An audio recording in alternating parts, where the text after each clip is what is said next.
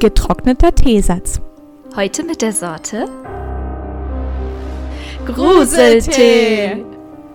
Heute ein etwas holpriges Aufnahmegedöns von uns. Und damit würde ich sagen, Konnichiwa, Freunde des Tees.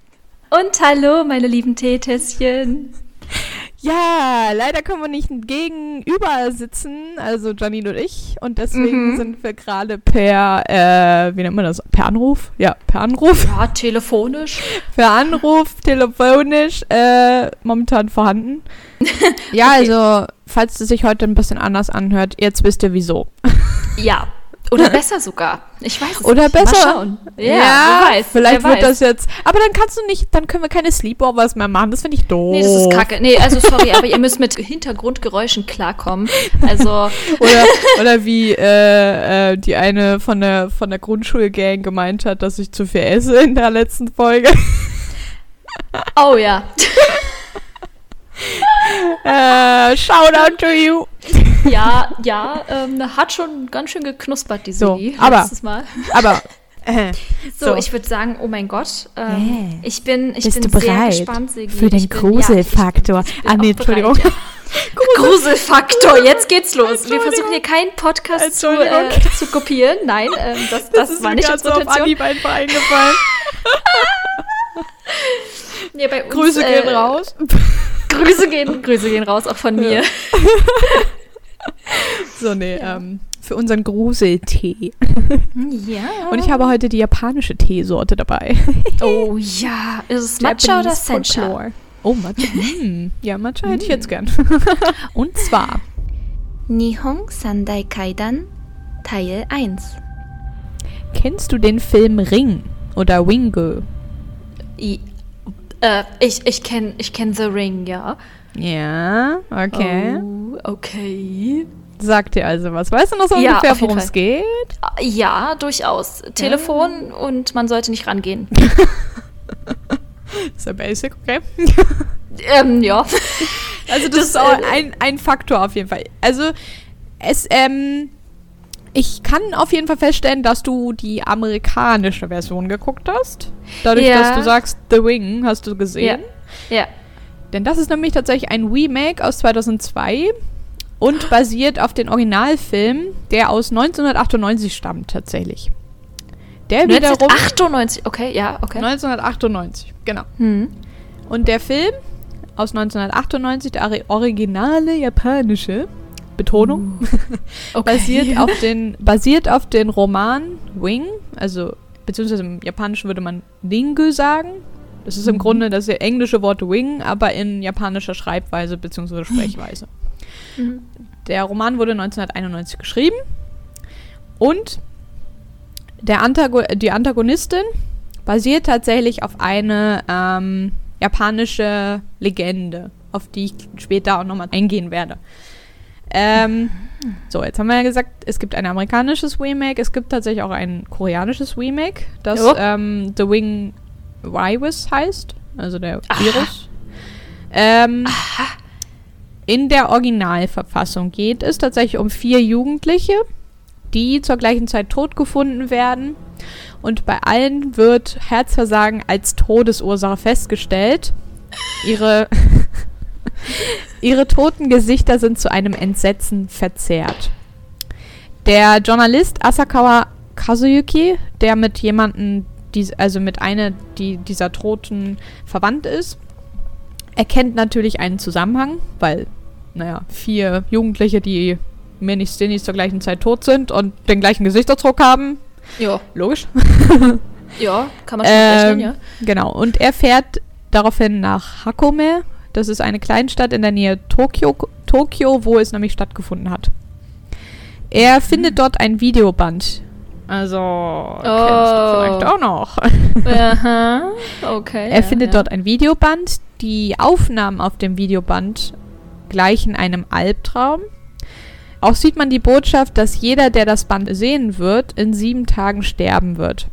Aha. Und es erscheint, es scheint auch einen Hinweis gegeben zu haben auf diesem Videoband, wie man den Fluch brech, brechen kann.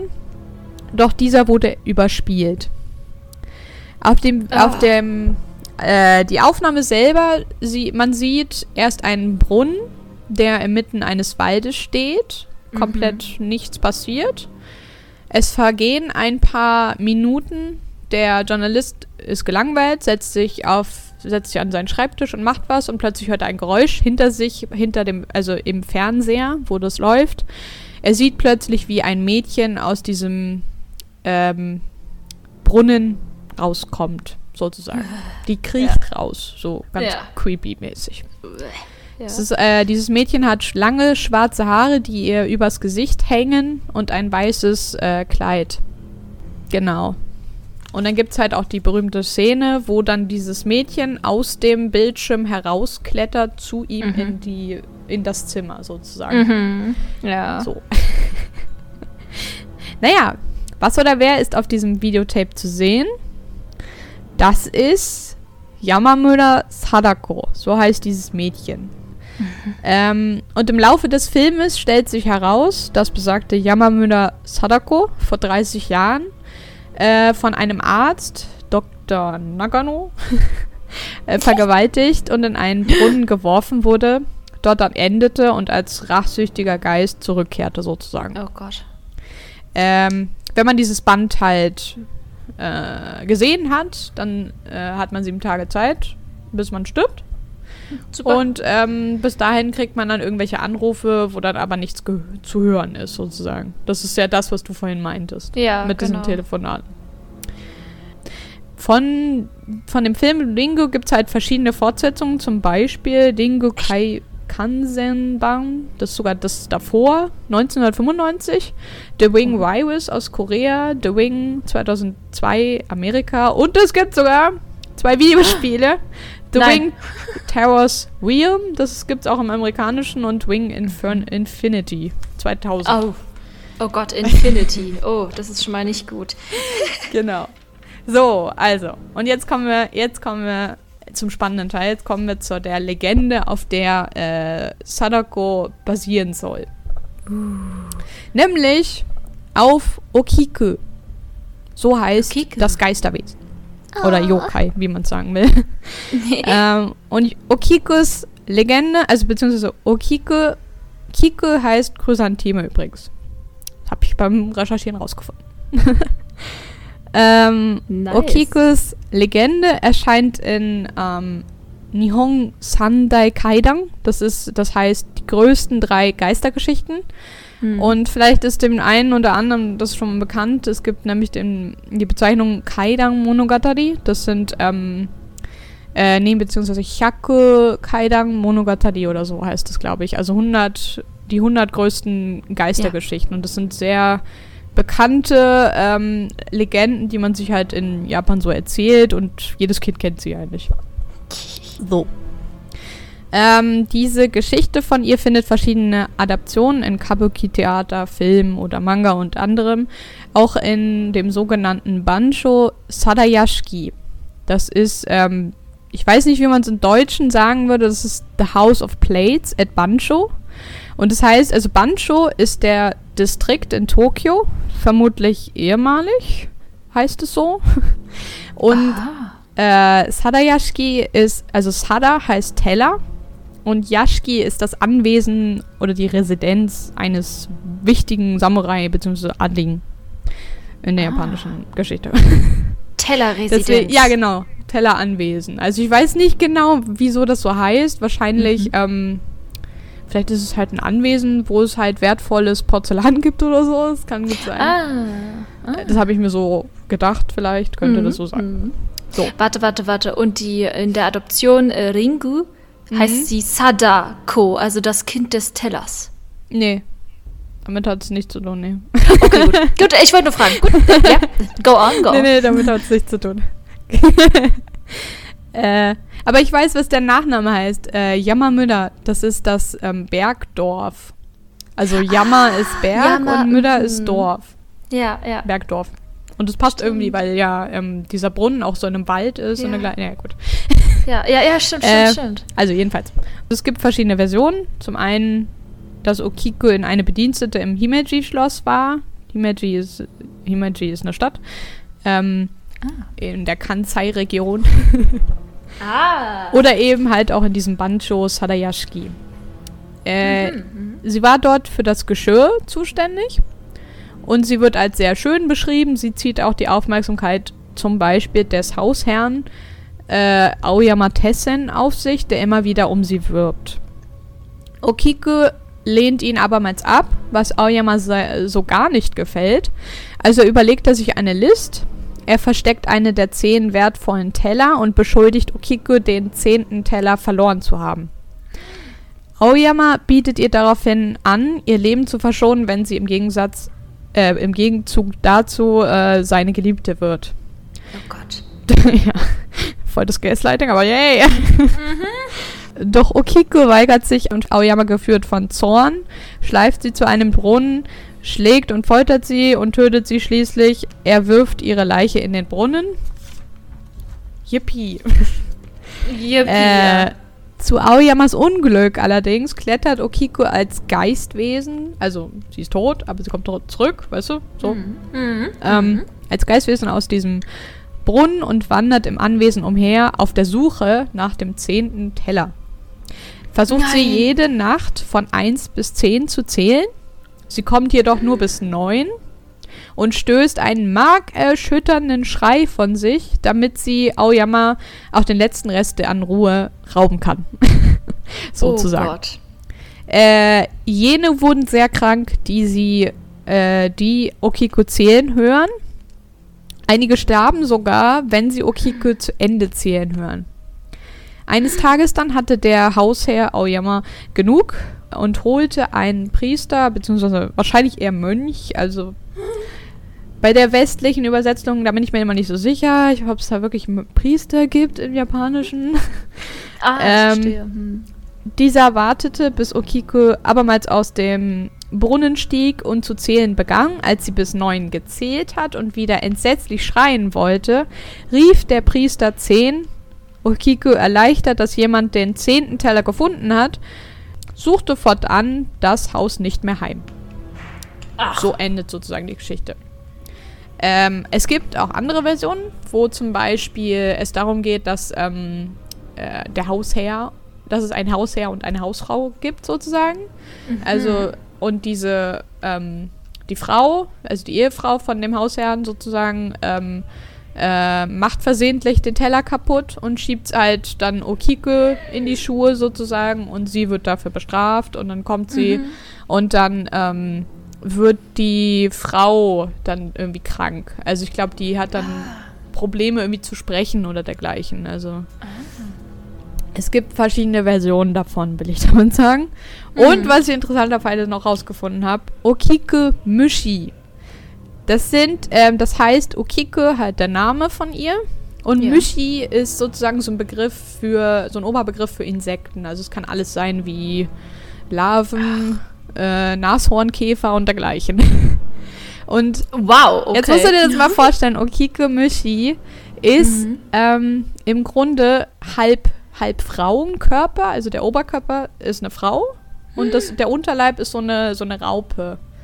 Ähm, so eine, von einem, ähm, von einem, von einem äh, Schwalbenschwanz-Schmetterling, genau. Raupe von einem Schwalbenschwanz-Schmetterling. Ähm, und der Frauenkörper ist äh, gefesselt hinten, weil nämlich ähm, in manchen Versionen Okike von diesem Aoyama oder von jemand anderem halt gefesselt wird und in den Brunnen geschme geschmissen wird. Ja. Und dann kommt, und dann ist halt dieses Okike-Mishi entsteht halt durch diese Vergeltung, für die, diesen Vergeltungswunsch sozusagen. Okay, ja, ja. So, so entstehen oft Yokai. Oder Geister jeglicher Art. So ein bisschen. ja, also das war jedenfalls äh, auf jeden Fall darüber was, über die Cool. ähm, Okike. Und Die dann später Sadako heißt. Yamamura. Äh, nee, also nicht wirklich. Die basiert, also Sadako, äh, Sadako Yamamura bas- basiert sozusagen auf diese Okiko. Da gibt es ja Ähnlichkeiten. Die wird zum Beispiel in Mhm. einen Brunnen geworfen Ja. äh, und wird irgendwie ähm, hintergangen und dergleichen. Aber es Mhm. ist nicht ganz gleich, also. Nee, das So. stimmt. Also, sie war ja keine Tellerwäscherin. Aber, aber dadurch, dass ich rausgefunden habe, dass es ähm, diese Nihon Sandai Kaidang gibt. Also diese Ja. drei großen Geistergeschichten. Ähm, ich kenne sogar eine davon, Otsuyu, da habe ich schon was gesehen von. Also Uh. würde ich gerne die noch auch vorstellen, die anderen zwei. Ja, gerne, gerne. ja, das machen. Wär, wärst du interessiert, ja? Ja, absolut. Also 100 Pro. Cool, das machen wir dann in äh, zwei Monaten. Oder drei. Perfekt. Eigentlich wollte ich irisch, glaube ich, als nächstes machen. Oh, na gerne. Irisch, wie Wir- geil. Ja, oh, ich irische bin-. Mythologie. Ich ich, ich finde Wow. keltische Mythologie gerade so richtig spannend. Stimmt, das stimmt. Okay, da bin ich bei dir. genau. Äh, das will ich noch auf, auf jeden Fall vorweg sagen, auch für die Zuhörer, dass es dem, irgendwann in ferner Zukunft wieder über Nihon Sandai Kaidang gehen werden könnte. Uh, es gibt also eine Fortsetzung. Ja. Stimmt, es könnte jetzt eins sein. Nihon Sandai Teil 1. Und Ach dann so. noch Teil 2 Oh oder ja. 3. Okay, perfekt. Also Sozusagen. Teil 1 war sozusagen, heute. Ja. So ein bisschen. So, ähm, als letztes wollte ich noch sagen, ich habe tatsächlich bei der Recherche auch rausgefunden, dass es momentan einen Manga gibt von 2019, der Oh. Sadako-san to Sadako-chan heißt. Und das ist so geil, weil ich habe mir ein bisschen nur kurz durchgelesen. Es geht scheinbar darum, dass Sadako-san halt ähm, äh, endlich diese doofe Leier von diesem Fluch ablegen will und halt ein besseres Image bekommen möchte. Und dann eben, dann findet sie eine eine kleine Sadako sozusagen.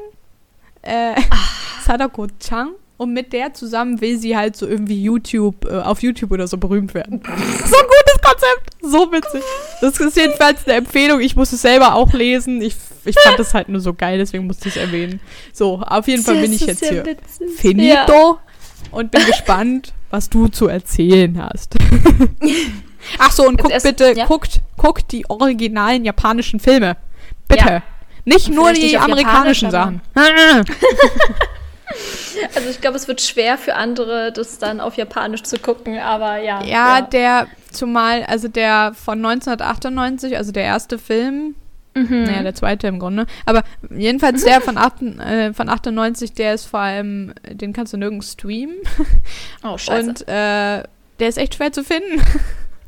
Damn. ja, deswegen. Also doch, ich habe ihn tatsächlich gefunden. Ich habe irgendwie so ein bisschen Grauzone illegal irgendwo gefunden. ihn Grauzone, es ist eine Abend, Grauzone. ja. Ja. es ist definitiv eine Grauzone, wenn du ihn heute Abend guckst. Wir empfehlen ja niemals ähm, illegale Seiten. Ja, ich empfehle es nicht. Tut das nicht, liebe Kinder. Nehmt euch kein Beispiel Das mache ich nur für die Recherchezwecke, ja? Auch wenn es Genau. nach dem Podcast ist. für for the education. genau. Ich bin auf jeden Fall sehr gespannt, was du jetzt erzählen hast. Oh. Ja, mm, ja, okay, dann äh, geht's äh, genau direkt äh, über zu meiner Geistergeschichte und ich habe da nämlich eine ganz persönliche Bindung zu dieser Geistergeschichte. Ich habe ein bisschen recherchiert, ich habe mal wieder ein bisschen rumgeguckt im Internet. Das Internet ist groß, das Internet ist weit. Ich habe geglupft, ich habe geguckt mm, und habe einen Artikel gefunden zu so berühmten Sagen und so weiter, die man sich mündlich sozusagen erzählt, äh, wenn man, keine Ahnung, so Sleepovers macht, ja. Und ähm, ja, dachte ich, höre es ja ganz lustig, kann man ja mal gucken. Dann habe ich tatsächlich die Geschichte gefunden, mit denen ich alle immer erschreckt habe. Wenn wir Sleepovers gemacht haben oder wenn wir auf Klassenfahrten waren, dann habe ich immer meine Geistergeschichte erzählt. Ähm, ich weiß nicht, Okay. ob ich. Nee, das will ich noch nicht spoilern, aber ich habe immer diese kleine kurze Geistergeschichte erzählt. Und die, Oh, die gibt's jetzt Ähm, heute. genau, und die Uh. gibt es heute, Oh, weil.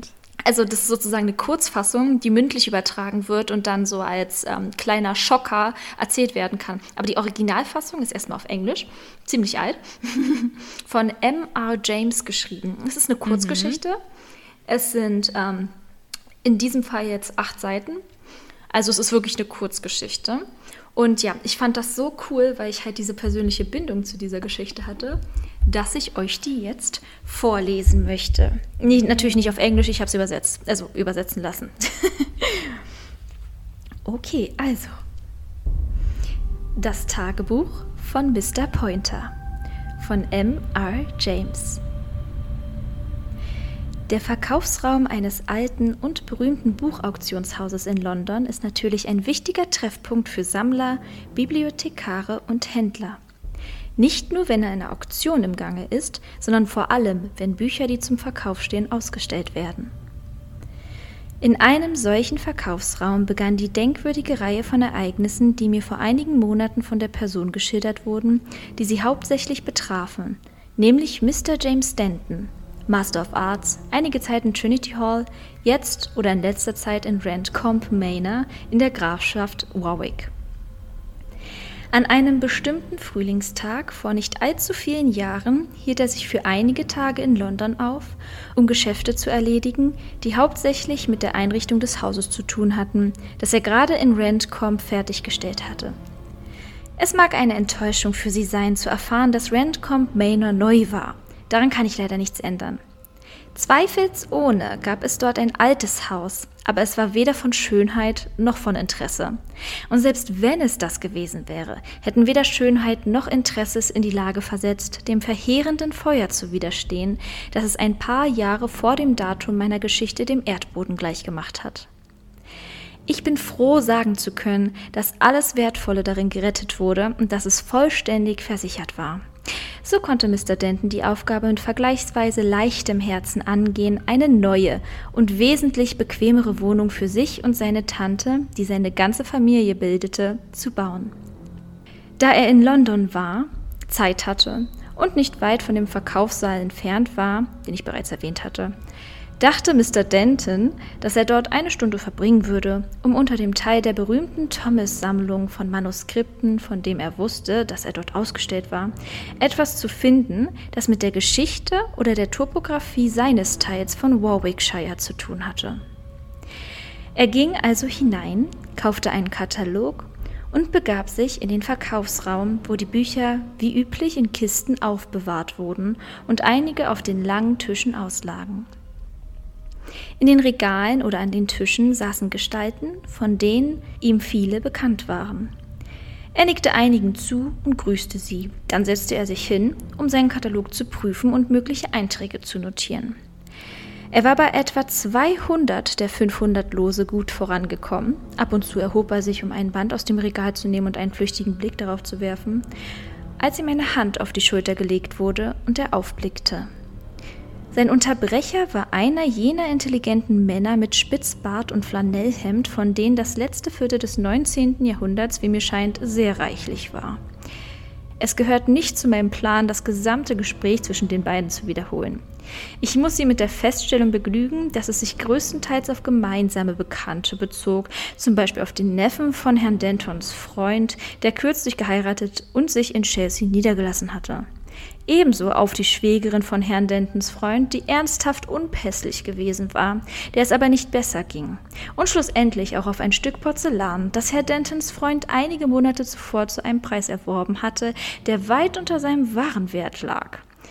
Daraus lässt sich schließen, dass das Gespräch eher den Charakter eines Monologes hatte. Zu gegebener Zeit besann sich der Freund jedoch darauf, dass Mr. Denton aus einem bestimmten Grund da war und sagte, Wonach hältst du eigentlich Ausschau? Ich glaube nicht, dass es hier viel gibt. Nun, ich dachte, es gäbe einige Sammlungen aus Warwickshire, aber im Katalog finde ich nichts unter Warwick. Nein, anscheinend nicht, sagte der Freund. Trotzdem glaube ich, so etwas wie ein Warwickshire-Tagebuch gesehen zu haben. Wie war noch einmal der Name? Drayton? Potter? Painter? Entweder ein P oder ein D, da bin ich mir sicher. Er blätterte sich zügig durch den Katalog. Ja, hier ist es. Pointer. Los 486. Das könnte Sie interessieren. Da sind die Bücher, glaube ich. Draußen auf dem Tisch. Jemand hat sie sich angeschaut. Nun, ich muss jetzt weiter. Auf Wiedersehen. Sie besuchen uns doch, oder? Können Sie nicht heute Nachmittag kommen? Wir haben um vier ein kleines Konzert. Oder eben, wenn Sie das nächste Mal in der Stadt sind. Er ging. Mr. Denton sah auf seine Uhr und stellte zu seiner Verwirrung fest, dass er nur noch wenige Augenblicke Zeit hatte, um sein Gepäck zu holen und zum Zug zu gehen. Die Zeit reichte gerade aus, um ihm zu zeigen, dass das Tagebuch vier große Bände umfasste, dass es die Jahre um 1710 betraf und dass es anscheinend eine ganze Reihe von Einfügungen verschiedener Art enthielt. Es schien sich durchaus zu lohnen, dafür eine Provision von 25 Pfund zu hinterlassen, und das konnte er auch tun, denn sein üblicher Vertreter betrat den Raum, als er ihn gerade verlassen wollte. An diesem Abend traf er sich mit seiner Tante in ihrer vorübergehenden Bleibe, einer kleinen Hütte, die nur wenige hundert Meter vom Herrenhaus entfernt lag. Am nächsten Morgen setzten die beiden die seit einigen Wochen andauernde Diskussion über die Ausstattung des neuen Hauses fort. Mr. Danton legte seiner Verwandten die Ergebnisse seines Besuchs in der Stadt vor. Angaben zu Teppichen, Stühlen, Schränken und Schlafzimmerporzellan. Ja, Liebes, sagte sie. Aber ich sehe hier kein Schins. Warst du bei. Mr. Denton stampfte auf den Boden. Nun, wo hätte denn auch sonst hinstampfen sollen? Und sagte: Oje, oje, das Einzige, was ich übersehen habe. Das tut mir leid. Tatsache ist, dass ich auf dem Weg dorthin war und zufällig bei Robbins vorbeikam. Seine Tante warf die Hände hoch. Robinsons! Dann kommt als nächstes ein weiteres Paket mit schrecklichen alten Büchern zu einem unverschämten Preis. Ich denke, James, wenn ich mir all diese Mühe für dich mache, könntest du dich vielleicht an ein oder zwei Dinge erinnern, um die ich dich besonders gebeten habe, danach zu sehen.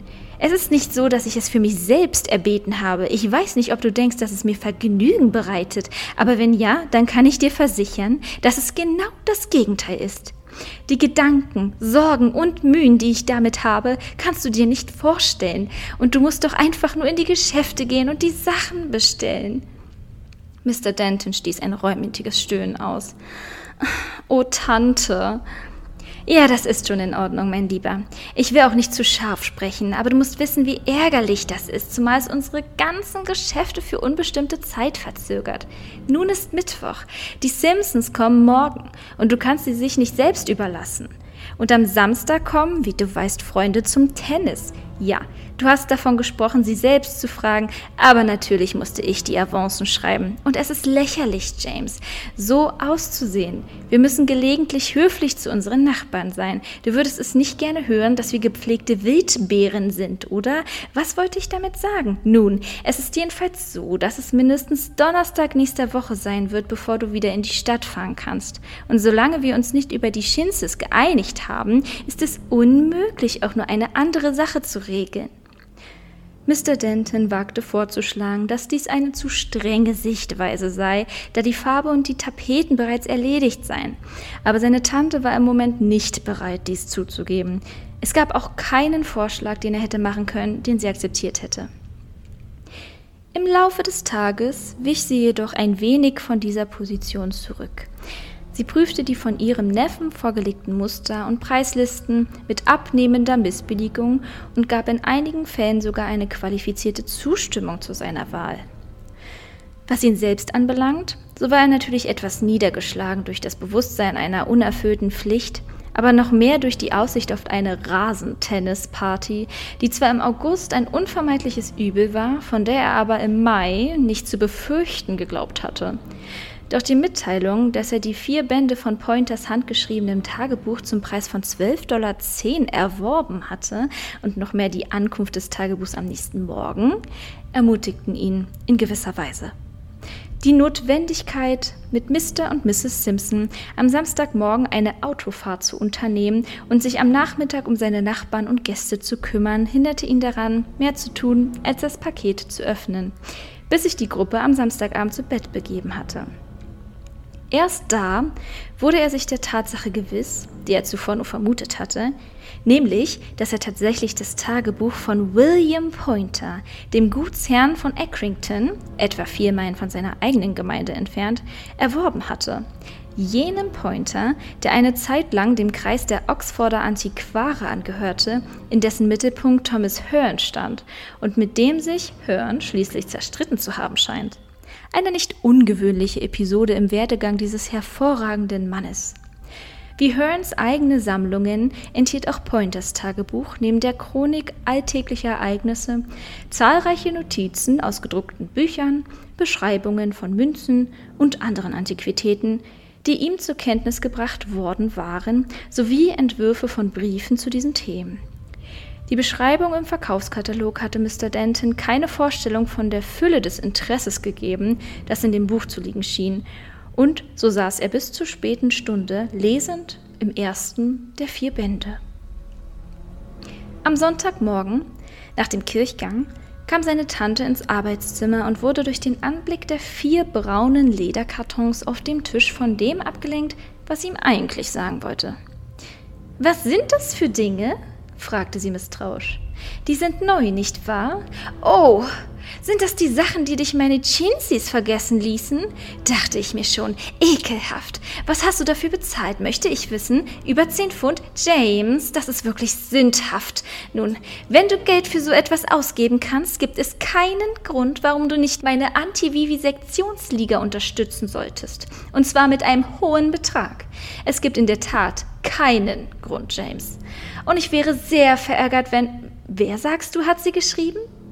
Der alte Mr. Pointer aus Accrington? Nun, natürlich besteht ein gewisses Interesse daran, alte Zeitungen aus dieser Gegend zusammenzutragen. Aber zehn Pfund! Sie nahm einen der Bände in die Hand, nicht den, in dem ihr Neffe gelesen hatte, schlug ihn wahllos auf und warf ihn im nächsten Augenblick mit einem Schrei des Entsetzens zu Boden, als ein Ohrwurm zwischen den Seiten herausfiel. Mr. Denton hob es mit einem unterdrückten Schimpfwort auf und sagte, Armes Buch, ich glaube, Sie sind ziemlich hart zu Mr. Pointer. War ich das, mein Lieber? Ich bitte ihn um Verzeihung, aber du weißt, dass ich diese schrecklichen Kreaturen nicht ausstehen kann. Lass mich sehen, ob ich Unheil angerichtet habe. Nein, nein, ich glaube, es ist alles in Ordnung. Aber sieh dir an, was du ihm aufgetan hast. Du liebe Zeit, ja, natürlich. Das ist ja sehr interessant. Mach es auf, James, und lass mich es ansehen. Es war ein Stück gemusterter Stoff, etwa so groß wie die Quarto-Seite, an der es mit einer altmodischen Nadel befestigt war. James löste es und reichte es seiner Tante, wobei er die Stecknadel vorsichtig wieder in das Papier steckte. Ich weiß nicht genau, um was für einen Stoff es sich handelte, aber es war ein Muster darauf gedruckt, das Miss Denton völlig faszinierte. Sie geriet ins Schwärmen, hielt den Stoff an die Wand und forderte James auf, dasselbe zu tun, damit sie ihn aus der Ferne betrachten konnte. Dann betrachtete sie ihn aus nächster Nähe und beendete ihre Untersuchung, indem sie in den wärmsten Worten ihre Anerkennung für den Geschmack des alten Mr. Pointer zum Ausdruck brachte, der die glückliche Idee gehabt hatte, dieses Muster in seinem Tagebuch zu bewahren. Es ist ein sehr reizvolles Muster, sagte sie, und auch bemerkenswert. Sieh nur, James, wie reizvoll sich die Linien kräuseln. Es erinnert sehr an Haare, nicht wahr? Und dann diese Bänderknoten in Abständen. Sie geben mir genau das Farbrelief, das wir brauchen. Ich frage mich, ich wollte gerade sagen, sagte James ehrerbietig, ich frage mich, ob es viel kosten würde, es für unsere Vorhänge kopieren zu lassen. Kopieren? Wie könntest du es kopieren lassen, James? Nun, ich kenne die Einzelheiten nicht, aber ich nehme an, dass es sich um ein gedrucktes Muster handelt und dass man davon einen Block aus Holz oder Metall schneiden lassen könnte. Also das ist wirklich eine großartige Idee, James. Ich bin fast geneigt, froh zu sein, dass du so warst, also dass du die Chinsies am Montag vergessen hast. Jedenfalls verspreche ich zu verzeihen und zu vergessen, wenn du dieses schöne alte Ding kopieren lässt. Niemand wird etwas Vergleichbares haben. Und James, wir werden nicht zulassen, dass es verkauft wird. Ich muss jetzt gehen. Ich habe ganz vergessen, was ich sagen wollte. Macht nichts. Es wird schon gehen. Nachdem seine Tante gegangen war, nahm sich James Stanton ein paar Minuten Zeit, um das Muster genauer zu untersuchen, als er bei der enthusiastischen Begutachtung seiner Tante Gelegenheit dazu gehabt hatte. Es war ihm ein Rätsel, warum es Miss Denton so stark beeindruckt hatte. Es schien ihm nicht sonderlich bemerkenswert oder hübsch zu sein. Zweifellos war es für ein Vorhangmuster aussagekräftig genug. Es verlief in vertikalen Bändern und es gab einige Hinweise darauf, dass diese oben zusammenlaufen sollten. Sie hatte auch recht, wenn sie dachte, dass diese Hauptbänder kräuselnden, fast lockigen Haarsträhnen ähnelten. Nun, die Hauptsache war, mit Hilfe von Handelsverzeichnissen oder auf andere Weise herauszufinden, welche Firma die Reproduktion eines alten Musters dieser Art übernehmen würde. Um den Leser nicht mit diesem Teil der Geschichte aufzuhalten, wird hier nur zusammenfassend gesagt, dass eine Liste mit möglichen Namen erstellt wurde und Mr. Denton einen Tag festlegte, an dem er sie oder einige von ihnen mit seinem Muster aufsuchen wollte. Die ersten beiden Besuche, die er unternahm, waren erfolglos. Aber in ungeraden Zahlen liegt das Glück. Das Unternehmen in Bermondsey, das als drittes auf seiner Liste stand, war es gewohnt, diese Branche zu bearbeiten. Die Beweise, die sie vorlegen konnten, rechtfertigten es, sie mit dem Auftrag zu betrauen. Old Mr. Cuttle hatte ein glühendes persönliches Interesse daran. Es ist herzzerreißend, nicht wahr, Sir? sagte er. Wenn man sich vorstellt, wie viele schöne mittelalterliche Gegenstände dieser Art in vielen unserer Landhäuser fast unbemerkt herumliegen. Vieles davon ist in Gefahr, als Abfall weggeworfen zu werden. Wie sagt doch Shakespeare? Unbedachte Kleinigkeiten. Ah, ich sage oft, er hat ein Wort für uns alle, Sir. Ich sage Shakespeare, aber ich weiß sehr wohl, dass nicht alle mit mir darin übereinstimmen. Ich hatte neulich eine Art von Aufregung, als ein Herr reinkam, auch ein hochgestellter Mann, er war es, und ich glaube, er sagte mir, er hatte über den Topich gesprochen. Und ich zitierte zufällig etwas über Herkules und das bemalte Tuch aus. Du liebe Zeit, so ein Quatsch sieht man selten. Aber was das angeht, was sie uns freundlicherweise anvertraut haben, das ist ein Stück Arbeit, was wir mit Begeisterung nach bestem Wissen und Gewissen vollenden werden.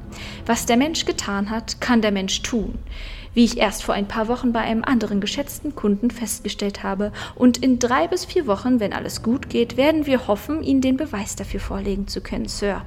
Nehmen Sie die Adresse Mr. Higgins, wenn Sie wollen. Mit Mr. Higgins meinte er selbstverständlich Mr. Denton. Dies war der allgemeine Tenor der Bemerkung von Herrn Cuttle bei seinem ersten Gespräch mit Herrn Denton. Etwa einen Monat später, als ihm mitgeteilt wurde, dass einige Muster für seine Inspektion bereitstanden, traf sich Herr Denton erneut mit ihm und hatte, wie es scheint, Grund, mit der Treue der Reproduktion des Entwurfs zufrieden zu sein. Der obere Teil war entsprechend der erwähnten Angabe fertiggestellt worden, sodass die vertikalen Bänder zusammenliefen. Aber es musste noch etwas getan werden, um die Farbe des Originals anzugleichen. Herr Kattel hatte Vorschläge technischer Art zu unterbreiten, mit dem ich Sie nicht belästigen muss. Er hatte auch Ansichten über die allgemeine Zweckmäßigkeit des Musters, die eher negativ waren. Sie sagten, Sie möchten nicht, dass dieses Exemplar an persönliche Freunde geliefert wird, es sei denn mit einer Genehmigung von Ihnen selbst, Sir. Das soll auch so sein. Ich verstehe durchaus Ihren Wunsch, es exklusiv zu halten. Es verleiht der Suite einen gewissen Reiz, nicht wahr? Was jedem gehört, so sagt man, gehört niemandem. Meinen Sie, es wäre populär, wenn es allgemein erhältlich wäre? fragte Mr. Denton. Das glaube ich kaum, Sir, sagte Cuttle und strich sich nachdenklich über den Bart. Ich glaube es kaum. Nicht beliebt.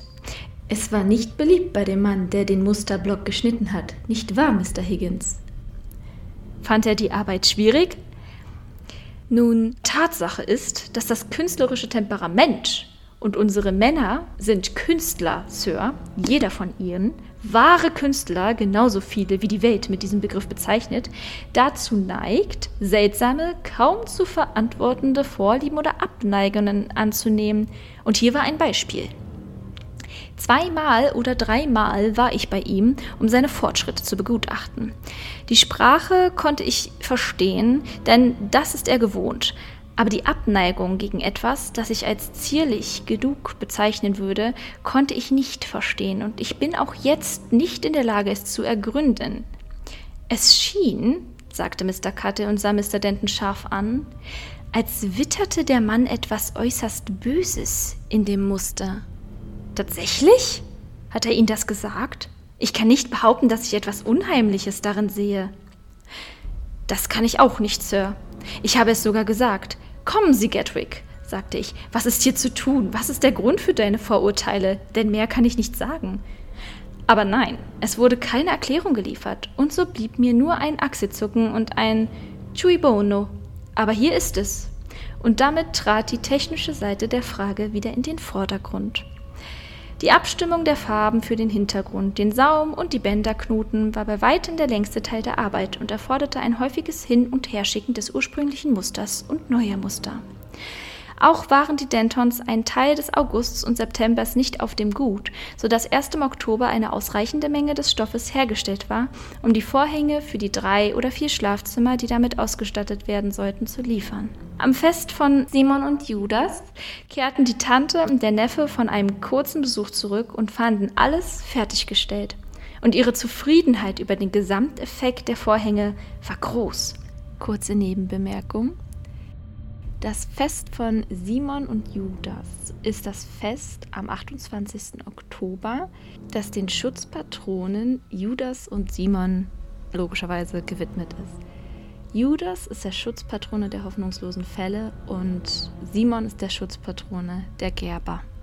Als Mr. Danton sich zum Abendessen entkleidete und eine Bestandsaufnahme seines Zimmers machte, in dem eine große Menge des Chins ausgestellt war, beglückwünschte er sich immer wieder zu dem Glück, das ihn zuerst den Auftrag seiner Tante hatte vergessen lassen und ihm dieses äußerst wirksame Mittel zur Behebung seines Fehlers in die Hand gegeben hatte. Das Muster war, wie er beim Abendessen sagte, so erholsam und doch so weit davon entfernt, langweilig zu sein. Und Miss Denton, die übrigens nichts von dem Zeug in ihrem eigenen Zimmer hatte, war sehr geneigt, ihm zuzustimmen. Beim Frühstück am nächsten Morgen sah er sich veranlasst, seine Zufriedenheit ein wenig einzuschränken, aber nur sehr gering. Eine Sache bedauere ich sehr, sagte er, dass wir ihnen erlaubt haben, die vertikalen Bänder des Musters oben zu verbinden. Ich denke, es wäre besser gewesen, das zu lassen. Ach? sagte seine Tante fragend.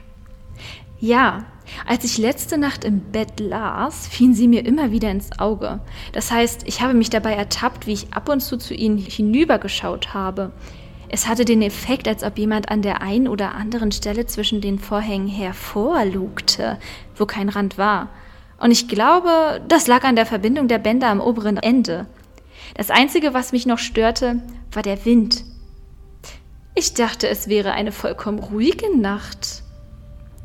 Vielleicht war es nur auf meiner Seite des Hauses, aber es war genug, um meine Vorhänge zu bewegen und sie mehr zu zerwühlen, als ich wollte. In dieser Nacht kam ein befreundeter Junggeselle von James Denton zu Besuch und wurde in einem Zimmer im selben Stockwerk wie sein Gastgeber untergebracht, aber am Ende eines langen Ganges, an dem auf halber Strecke eine Tür aus rotem Gips angebracht war, um den Luftzug abzuschneiden und Geräusche abzufangen. Die dreiköpfige Gruppe hatte sich getrennt. Miss Denton war eine gute Erste. Die beiden Männer gingen gegen elf. James Denton, der noch nicht zu Bett gehen wollte, setzte sich in einen Sessel und las eine Weile. Dann döste er. Und dann wachte er auf und dachte, dass sein brauner Spaniel, der normalerweise in seinem Zimmer schlief, nicht mit ihm nach oben gekommen war. Dann glaubte er sich doch zu täuschen, denn als er seine Hand, die über die Armlehne des Stuhls herabhing, nur wenige Zentimeter vom Boden entfernt, sich bewegte, fühlte er auf ihrem Rücken die geringste Berührung einer Haarfläche, und als er sie in diese Richtung ausstreckte, streichelte und tätschelte er ein rundes, flauschiges Etwas. Aber das Gefühl und noch mehr die Tatsache, dass statt einer Reaktion auf seine Berührung absolute Stille herrschte, veranlasste ihn, über den Arm zu schauen. Was er nun berührt hatte, erhob sich um ihm entgegenzukommen. Es war in der Haltung eines Tieres, das auf den Bauch über den Boden gekrochen war, und es war, soweit man es erkennen konnte, eine menschliche Gestalt, aber von dem Gesicht, das sich jetzt auf wenige Zentimeter an sein eigenes heran bewegte, war kein einziges Merkmal zu erkennen. Nur Haare.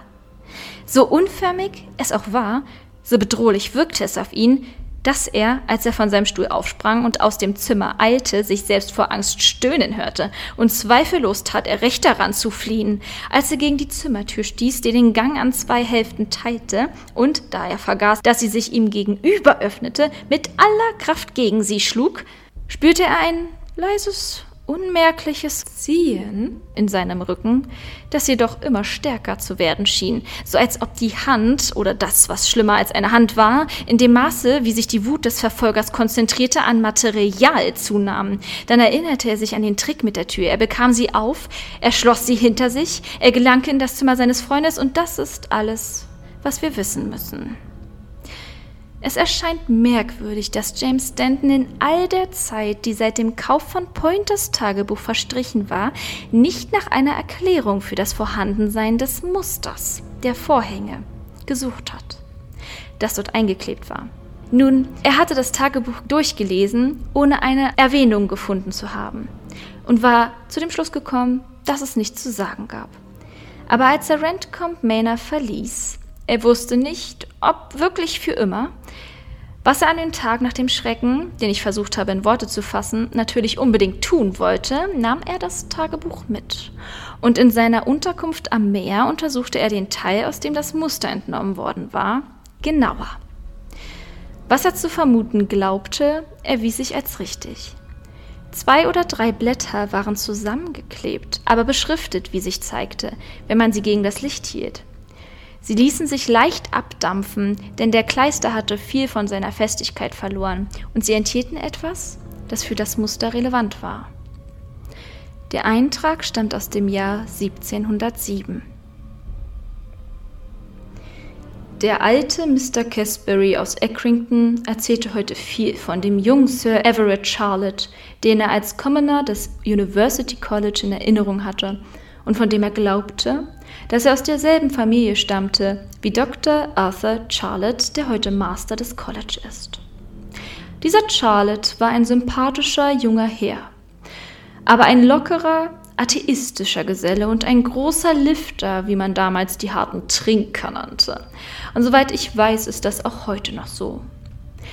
Er war bekannt und wurde zu verschiedenen Zeiten wegen seiner Ausschweifungen gerügt, und wenn die ganze Geschichte seiner Ausschweifungen bekannt gewesen wäre, wäre er zweifellos vom College verwiesen worden, vorausgesetzt, dass kein Interesse zu seinen Gunsten geltend gemacht worden wären, wovon Mr. Casbury einen gewissen Verdacht hatte. Er war eine sehr schöne Person und trug ständig sein eigenes Haar offen, das sehr üppig war, weshalb man ihn und seine lockere Lebensweise Absalom nannte. Und er pflegte zu sagen, dass er in der Tat glaubte, die Tage des alten David verkürzt zu haben, womit er seinen Vater, Sir Job Charlotte, einen alten ehrenwerten Kavalier, meinte. So waren die ersten Zeilen der drei zusammengeklebten Seiten. Aber ich möchte Ihnen auch nicht die restlichen vorenthalten.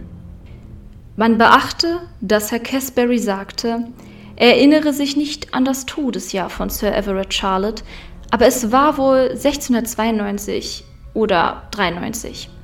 Er starb plötzlich im Oktober.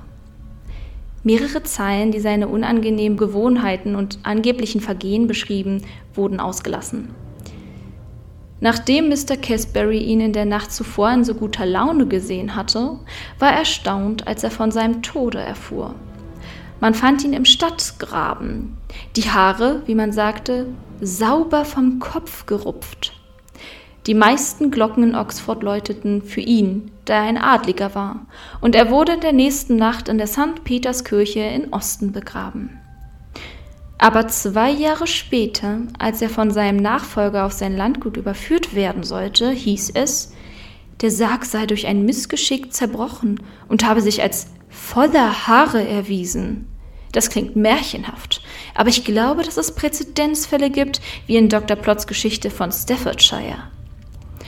Als seine Gemächer danach ausgeräumt wurden, kam Mr. Casbury an einem Teil des Wandbehangs vorbei, von dem gesagt wurde, dass dieser Charlotte ihn ausdrücklich für ein Andenken an sein Haar entworfen hatte, um dem Kerl, der ihn zeichnete, eine Locke zu geben, nach der er arbeiten konnte.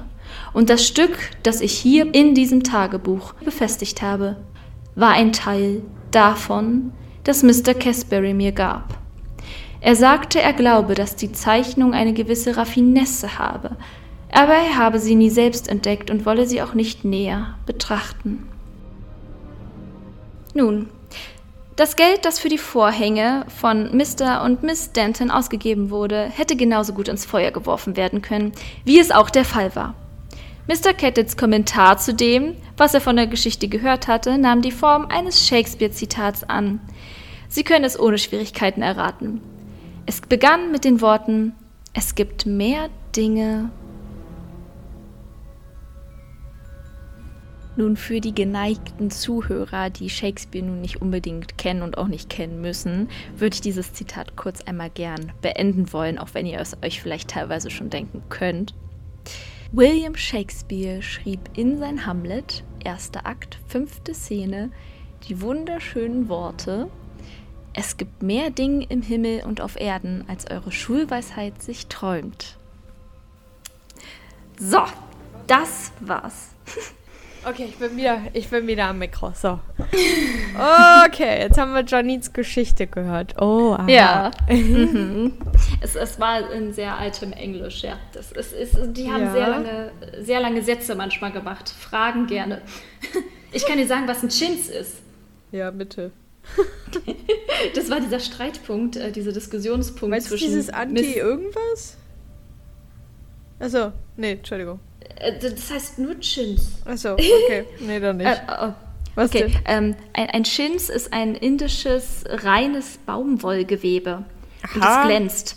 Äh, das wurde im 17. Jahrhundert als Kleidungsstoff genutzt und ja. ähm, wie man jetzt gemerkt hat, ähm, war Chins in diesem Jahrhundert, äh, in dem The Diary of Mr. Pointer geschrieben wurde, ähm, eher so Vorhängestoff, genau. Und das war auch das hat ja auch mit dem Muster zu tun. Oder war dieses Muster, äh, das habe ich jetzt nicht genau. ganz. War das dieses Muster jetzt auf den Tapeten oder? Also, nee, auf den Vorhängen. Ach, das Muster, ähm, genau, also es ging ja die ganze Zeit, ähm, Miss Pointer ging es ja ähm, darum, dass Mr. Pointer, also ihr Enkel, mhm. äh, Mr. Denton, Entschuldigung, Miss und Mr. Denton, so, mhm. ähm, dass er vergessen hatte, diese Stoffe für die Vorhänge, diese Chins, mhm. ähm, zu suchen für sie und zu vergleichen und so. Okay. Ähm, genau, also das war dieser, diese Diskussion da zwischen den beiden, die es Ach immer so. gab. Es gab genau. irgendwie so ein Wort, das hieß äh, anti wer irgendwas. Ich weiß nicht mehr genau, wie es klingt. Da wurde schon. Ja, irgendwie, okay, ja, irgendwie ja. hat irgendeine so Frau halt in der Geschichte irgendwas erzählt für meine Anti bla bla bla, weiß ich nicht. Ah, Anti-Vivisektion. Ja, genau. Da wollte ich dich fragen, was es heißt. Eine Vivisektion? Das ist ein Eingriff am lebenden Tier zu Forschungszwecken. Ah. Also sie war sowas wie ein Tierschützer. Ach so, ah, okay, ja. dann ist das was anderes. Ja, also Vivisektion wahrscheinlich sowas äh, wie ähm, eine Sektion, ja. Ja, ja, genau. So, ein, so ein Frosch aufschneiden. Chirurgisch, ja, genau, ja. das, genau sowas, ja. Okay, okay, verstehe. Das war ja irgendwie spannend, also dass da so ein, so ein haariges Wesen aus dem Bett ja. kommt. also der Geist von das dem. Das habe ich auch noch nicht gehört. Nee, aber also die, die, die Ursprungsgruse-Geschichte, an dieser Stelle muss ich hier nochmal Zukunft Janine einschalten, damit jetzt hier keine Verirrungen und Wirrungen ähm, entstehen. Mit Ursprungsgruse-Geschichte meine ich meinen Ursprung, meinen persönlichen Ursprung. Ich kannte diese Geschichte ja nur als diese zusammengefasste, populäre Version, sag ich jetzt mal, die jetzt gleich folgen wird ähm, die Ursprung, also die wirkliche Ursprungsgeschichte ist natürlich eben genau diese, die ich euch hier vorgelesen habe. Und jetzt geht's weiter mit der populären, verkürzten Version, wie ich sie kennengelernt habe. Zukunftsjanine, over and out. Also da geht es darum, dass ein, ich will jetzt nicht sagen Mann oder Frau, also sagen wir einfach mal ein Kind. So, mhm. ein Kind ähm, genau, ist halt in seinem Elternhaus und hat einen kleinen Hund, also ein Haustier. Ich ahne, worauf das hinausläuft. und das Haustier kommt eigentlich immer mit äh, ans Bett von mhm. dem Kind und schläft dort auch. Und ähm, in der Nacht, wenn das Kind irgendwie mal Angst hat, weil Gewitter ist oder sowas, streckt es seine Hand aus und halt streichelt diesen Hund, mhm. weil das beruhigend ist und lässt sich die Hand ablecken. Mhm. Nun passieren so einige komische Dinge im Haus. Ähm, so, okay. die Wände kratzen und klopfen und natürlich hat das Kind dadurch Angst mhm. und streckt wieder die Hand aus, um halt seinen Hund zu streicheln und sich die Hand abschlabbern zu lassen. Logisch. Ja, irgendwann schläft es dann ein, etwas beruhigt, wacht am nächsten Morgen auf und mhm. geht ins Wohnzimmer. An der Wohnzimmerwand steht mit Blut beschrieben über den Leichnam seines Hundes. Geister können auch Hände lecken. okay. Genau, genau. Und das, das, das ist eigentlich von ähm, das Tagebuch von Mr. Pointer abgeleitet. Das Tagebuch von Mr. Pointer. Noch nie gehört, echt. Nee, ich auch nicht, ich auch nicht. Also das letzte, was ich vorgelesen hatte, war dann ein Tagebucheintrag, ne? Ich weiß nicht, ob man das gemerkt hat. Ja, doch. Also, naja, hast du ja gesagt, ja, also ich hab, dass es so Einträge ja, okay. gab, die dann genau. auch zugeklebt waren oder so. Okay. Also es war auf jeden Fall die Geschichte, die Geschichte hat mich an ähm, äh, an diese eine Geschichte erinnert, die du mal vorgetragen hast von ähm, diesem Bugs-Figur oder was war das? Ah, ja, ja. Na, ja. Weißt du noch? Das war klang ja. irgendwie voll so, weil das so ja. diese Wobei Sprache war und so. ja, das stimmt. Das stimmt. Wobei hier war es ja wirklich irgendwie dann ein Geist von diesem verstorbenen Typen mit ganz mhm. viel Haaren. Das ist so weird. Das habe ich noch nie gehört, ja. ey. Ja, ja, und nur weil sie dieses Tagebuch gefunden haben. Ja. ja. Aber äh, schon, schon, ja, fand, crazy. ich fand es einfach witzig, weil ich, weil ich diese Geschichte immer wieder erzählt habe in meiner Kindheit. Und ja. Die hast du erzählt anderen. Ja, genau. Und habe sie damit gegruselt. Ich habe Horror schon immer geliebt. Und, ist ja, ja klasse. Das ist deshalb ist witzig. Ja so klein Janine hat schon äh, früh angefangen mit dem unserem Podcast. ja. so Im unbekanntesten. ah, das war auf jeden Fall echt spannend. Das hat mir gefallen. Du hast auch wieder sehr atmosphärisch vorgelesen. Ich fand es immer so, James, wie kannst du nur? Das war so gut. Ja, ich wie, fand, oder oder dieses, so. wie ekelhaft. Das klang so ja. richtig, als würde die sich so richtig wie anwidern. So, wie ekelhaft. wie kannst du nur? Geil, soll ich das auch machen. Ich wusste nicht genau, also ich, ich fand dieses leicht, leicht affektierte hat einfach am besten gepasst zu dieser Frau. ja, aber auch dieser Handwerker, der dann irgendwie geredet hat, so von wegen, aber Shakespeare hat einst, einst mal gesagt, nani, nani, ich weiß nicht mehr, was es ja, war. Ja, ja, genau. Ja, ich weiß auch nicht mehr genau, was das jetzt Shakespeare, Shakespeare war. äh, das fand ich aber auch gut. Also es war ja ein Typ, den ja. du da vorgetragen hattest. Ja. Okay, gut, gut. Kannst du schon mal Ja, der Vortrag war auch genauso undurchsichtig, wie äh, es wahrscheinlich auch Mr. Pointer, äh, Mr. Mhm. Pointer sag ich immer, Mr. Denton dann erschien. Ja, war schön. Okay, das freut mich. Wollen wir damit abschließen? Ja, natürlich. So, okay, ähm, das ja. war mal wieder sehr spannend hier. Ja, ho, ho, ho, ja. Gruselig hoffentlich Danke auch. Ein bisschen witzig. Für die tolle auch ein bisschen Abschiedsgeschichte. Äh, ja, ja. Danke an mich, dass ich recherchiert habe. Na, dann würde ich sagen, immer schön Tee trinken. Und den Tee ihr zweimal verwenden. Tschüss. Ciao.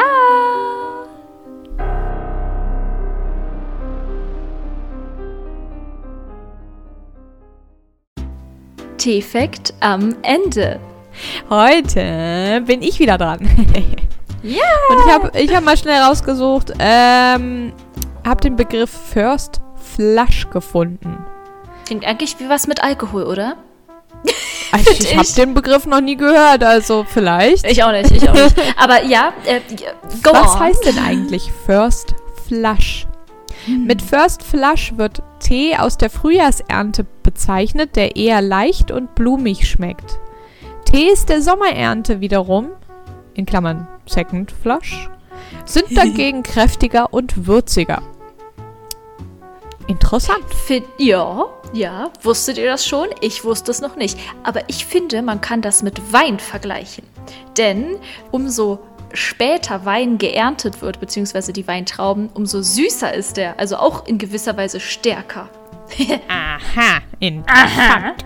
Ja, Eiswein naja, schmeckt die, wie Saft. Die, je länger er zieht oder so, dann wird ja. er irgendwie besser. Keine Ahnung. Ich bin nicht so ein Kenner bei Alkohol. Man hört dies und das. Man hört dies und das, ja, das stimmt schon. Das äh, weiß ich jetzt auch nicht. Ich glaube, Whisky oder sowas wird besser. Okay, Bier wird schal. ja, okay. Das war auf jeden Fall sehr spektakulär. So. Ja, sehr spektakulärer T-Fact. Mama, war Aufnahme enden? Ja, ja, genau. Also dann kommt ja dann so ein schönes Ende Musik und so.